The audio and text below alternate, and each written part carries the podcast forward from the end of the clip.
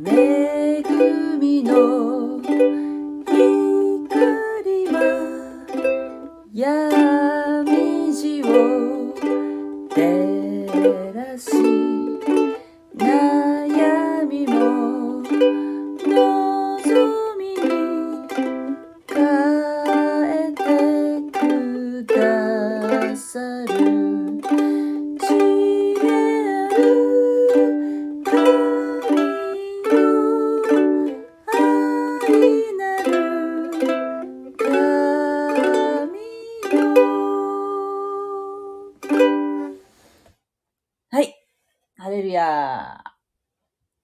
んばんは。恵みの光は闇路を照らしという賛美でした。はい。もう、今日は寒いですね。明日雪になるかもしれないって予報が福岡出てるんですけども。まあなんか最近暖かい日が結構あったんですが、また冬に逆戻りというところでしょうか。三寒四温って言いますもんね。暖かい日があったり、寒い日があったり、こう、そういうのが繰り返して、だんだんと春になっていくのかな、というふうに思いますが、今日の箇所は、えー、マタイの福音書の24章なんですけれども、えー、というかですね、今日はルカの福音書を やることになってしまいます。どうしてかというと、どうしてかというとですね、えー、マタイの福音書には載ってないからなんですね。と言いますのは、えー、弟子たちは24章3節でイエス様にオリーブ山で、えー質問しました。えーまた、オリーブ山で座っておられると弟子たちが密かに身元に来ていった。どうぞお話しください。いつそんなことが起こるのでしょうか、えーあなたがまたおいでになるときや、世の終わりにはどんな前兆がありますか？ね、三つのことについて質問しましたね。まず、一つ目は、いつそんなことが起こるのでしょうか？これはイエス様が、えーエルサレム神殿が、えーエルサレム神殿を、の立派さを、こう立派さに驚嘆している弟子たちに、はあ君たちがその見ているその神殿は、コッパみじんになるんだよと言われたときに、弟子たち驚いて、え？そんなことはいつ起こるんですか？聞いたんですね。まずそれが一つ。エルサレム神殿の崩壊はいつ起こるのか。一つ目の質問ね。そして二つ目の質問は、イエス様があなたがまたおいでになるときや、再臨の時の印。イエス様がまたお再び地上に来られる時の印はどういうものですかのが二番目の質問。三番目の質問っていうのは、世の終わりにはどんな前兆がありますか？ということでしたね。そのうちの、えー、まず、最初の、えー、世の終わりの印については、昨日までの箇所でお答えになったんですよね。だから、1、2、3の順番でイエス様答えられてないですね。まず3から答えられたんですね。世の終わりの印はこういうことだよと。まずせ、あの、イエス様は、えー世の終わりの印ではないものを説明されて、その後、世の終わりの印っていうのは7節と8節で説明されました。で、次にイエス様は、えーエルサレム、エルサレム神殿の崩壊についてお答えになってるんですね。それは、マタイの福音書には載っておらず、実は、ルカの福音書にだけ、福音書では、ルカの福音書にだけ書いてあります。もし聖書をお持ちの方がいらっしゃいましたら、ルカの福音書の21章、20節をご覧ください。えー、私は、口語訳聖書で読みます。ルカの福音書、21章、20節エルサレムが軍隊に包囲されるのを見たならば、その時は、その滅亡が近づいたと悟りなさい。その時、ユダヤにいる人々は山へ逃げよ。市中にいる者はそこから出ていくがよい。また、田舎にいる者は市内に入ってはいけない。それは聖書に記されたすべてのことが実現する刑罰の日であるからだ。その日には、身重の女と血のみ子を持つ女とは不幸である。地上には大きな苦難があり、この民に、この民には見怒りが望み、彼らは剣の刃に倒れ、また捕らえられて諸国へ引き行かれるであろう。そしてエルサレムは違法人の時、え、違法人の時期が満ちるまで彼らに踏みにじられるで、踏みにじられているであろう。はい、ここまでです。えー、ルカの福音書の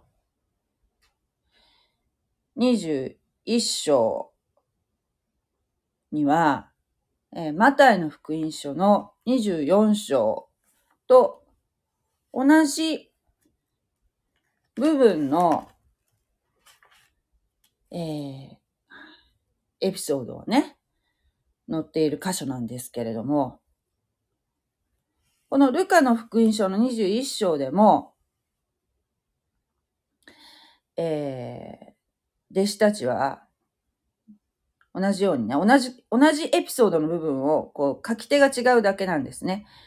えー、21章7節で、そこで彼らは尋ねた。先生、では、いつそんなことが起こるのでしょうか？また、そんなことが起こるような場合にはどんな前兆がありますか？えー、聞いてるんですね。そこに、えー、対する答えで、エルサレム法、エルサレム神殿崩壊の予言は、21章の20節から、えー、何節までここは？24節までの箇所になってるんですね。この部分っていうのは、ルカの福音書にしか載ってないんですね。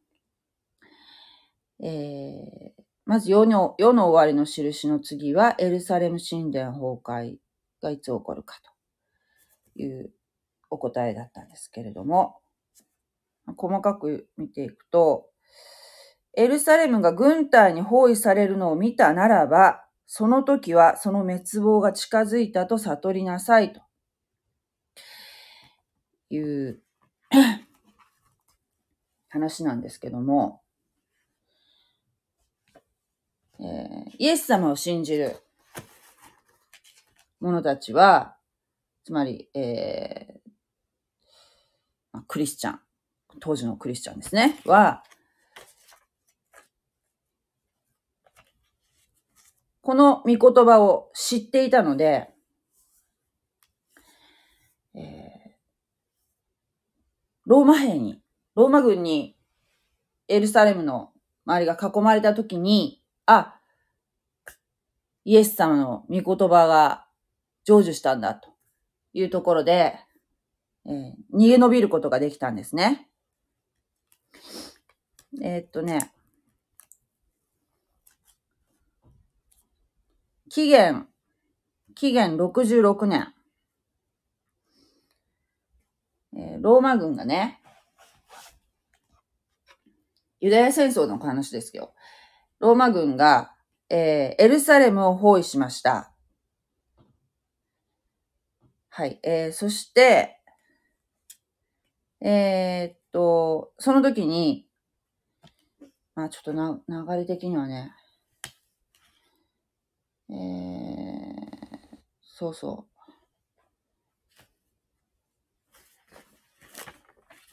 う。どこにあったかな？あ、そうそう。ごめんなさいね。そうそう。敵がエルサレムを包囲したら、それが神殿崩壊の印であるということを知ってたんですね。それで、えー、っと、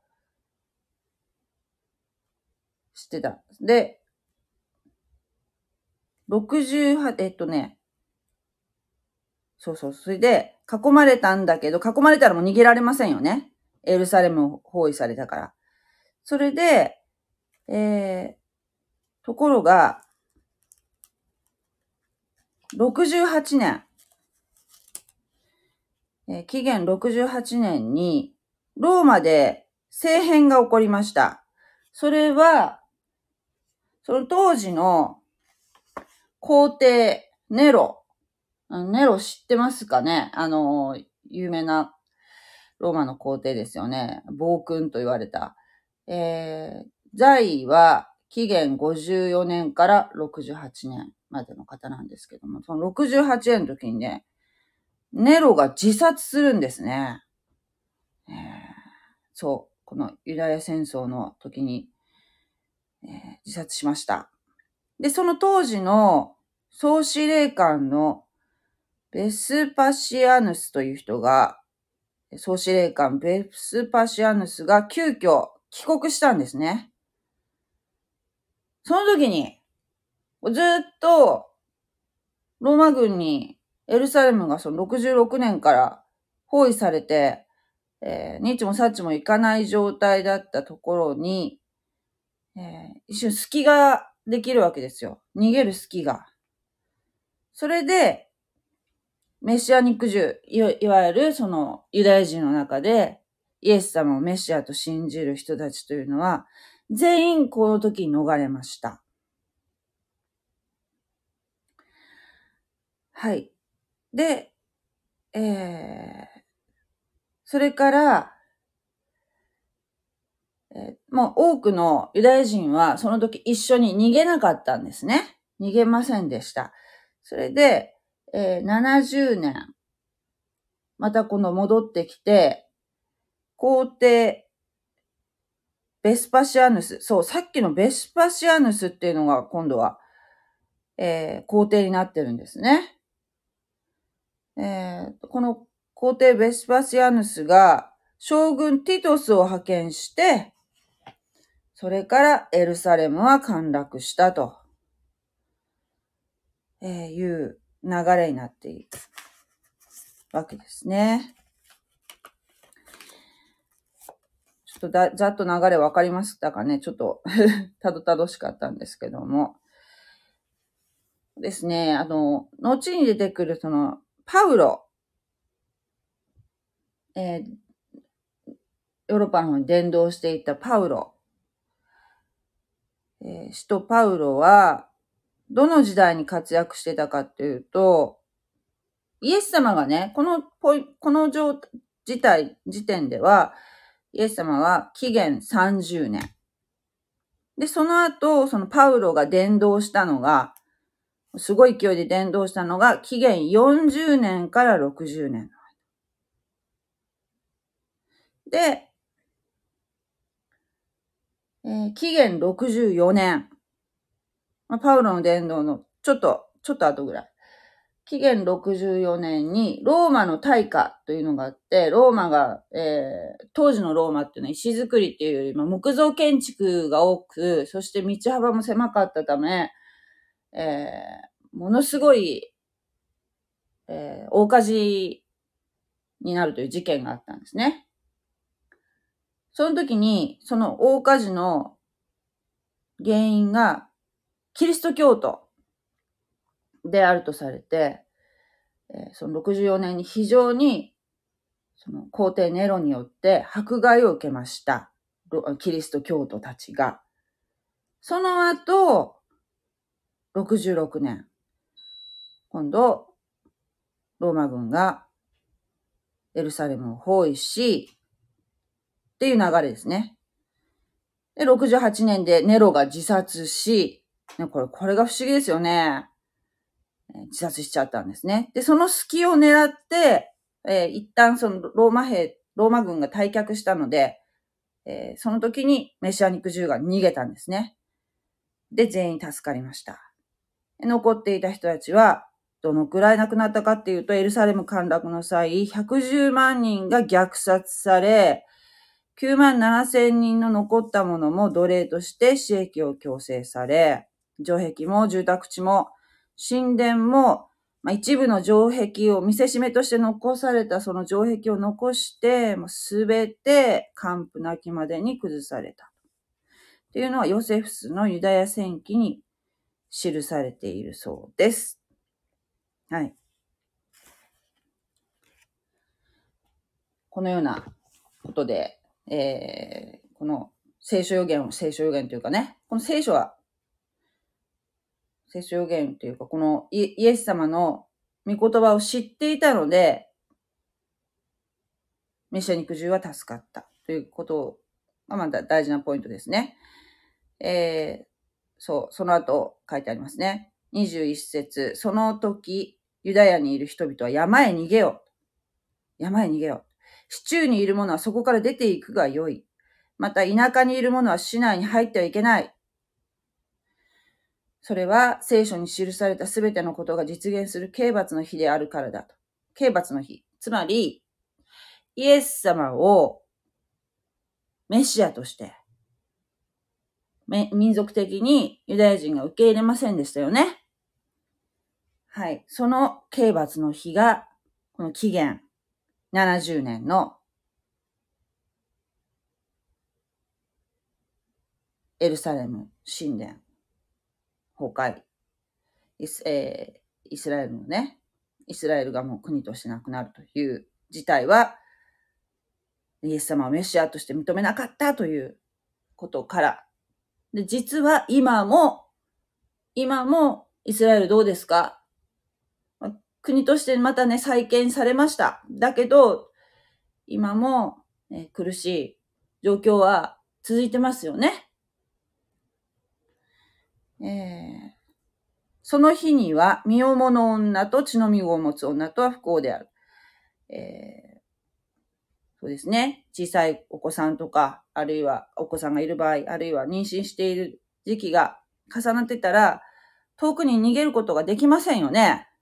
急いで、急いで逃げなさいと、えー、言ってますけど、その時ね、まあ、たまたまいつ起こるっていうのはわかりませんからね。その時、妊娠したり、ちっちゃい子がいる女性は大変ですよね。不幸であると。地上には大きな苦難があり、このためには見怒りが望み、彼らは剣の刃に倒れ、また捕らえられて諸国へ引き継がれるであろう。引き、引き受かれるであろうと。ですね。エルサレム陥落の際、110万人が虐殺されました。またね、聞いた話では、逃げようとした人が、その自分、その同胞によってね、殺されるということもあったそうです。もう、地獄ですよね。こういう状況になると。えそして、エルサレムは、違法人の時期が満ちるまで彼らに踏みにじられているであろうと、えー、いうことの、この違法人の時期って何かというと、主の再臨の時までという意味になるそうです。つまり、イエス様が再臨される時まで、えー、エルサレムは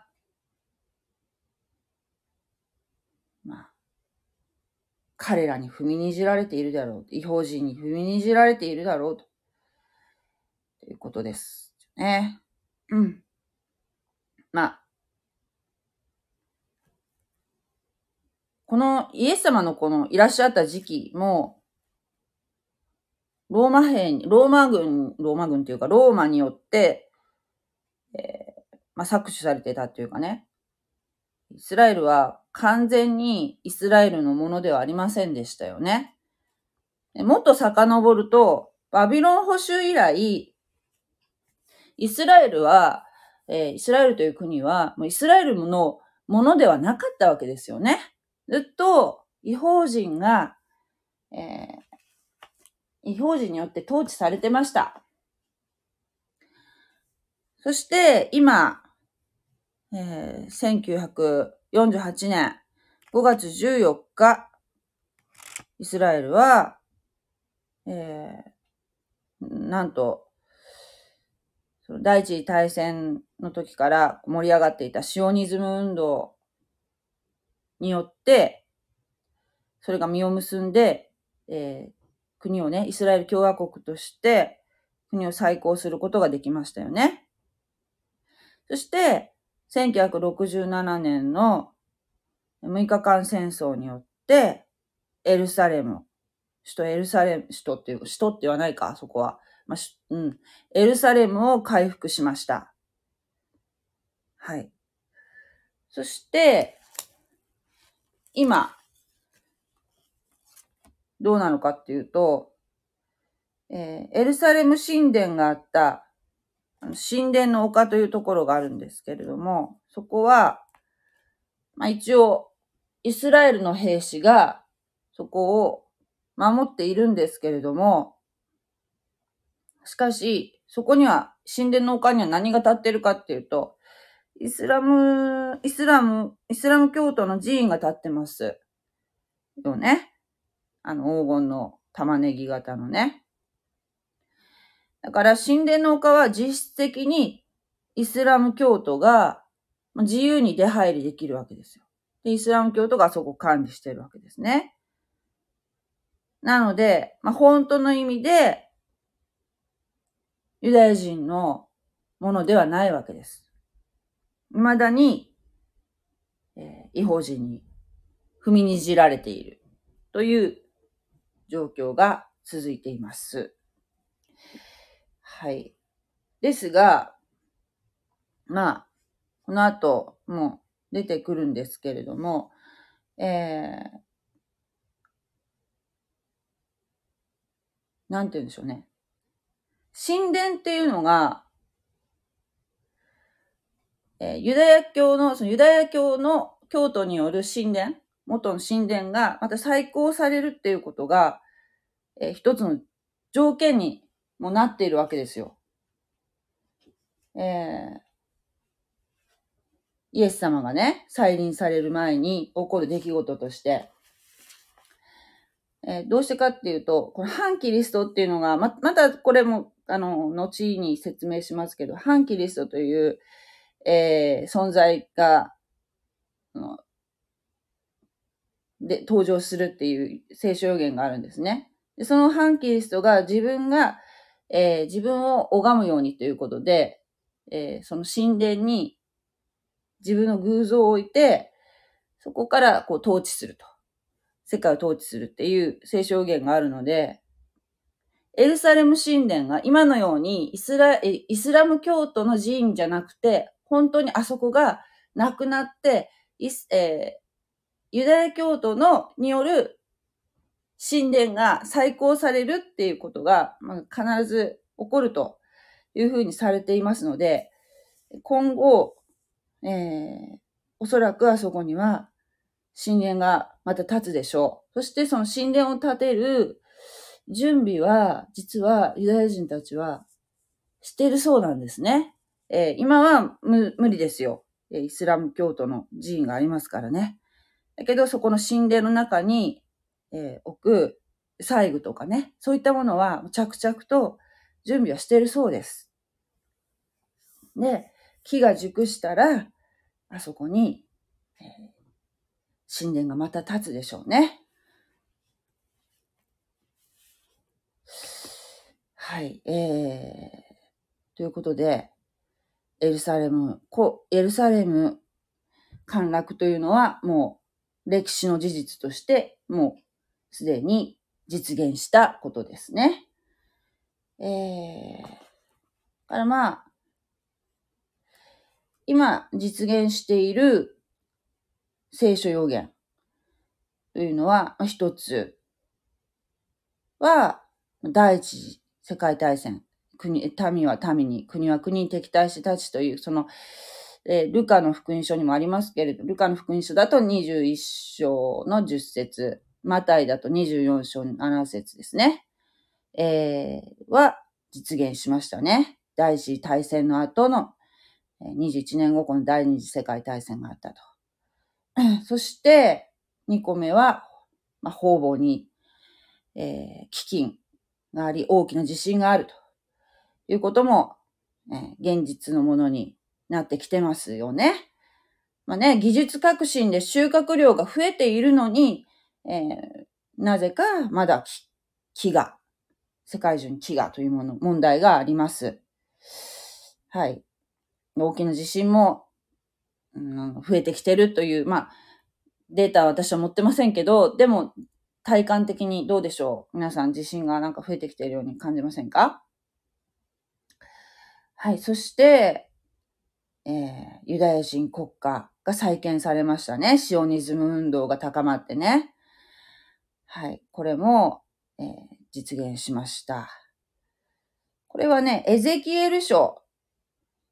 えー、エゼキエル書の36章にその予言があります。これは2600年前の予言だそうです。2600万、600、2600年前にイスラエルが、ね、また国を再建するということが、えー、予言されていたのが成就しているっていうのはまたすごい話だなと思うんですけれども、えー、それも実現しましたね。そして、えー、エルサレムがイスラエルの支配下に入るということも、えー、実現しましたね。えー、はい、えー、ここまでの予言は実現しています。はい。で、これから実現していくものは、えー、また明日、お話ししたいと思います。今日はここまでにしたいと思います。はい。ありがとうございました。God bless you. じゃあまたね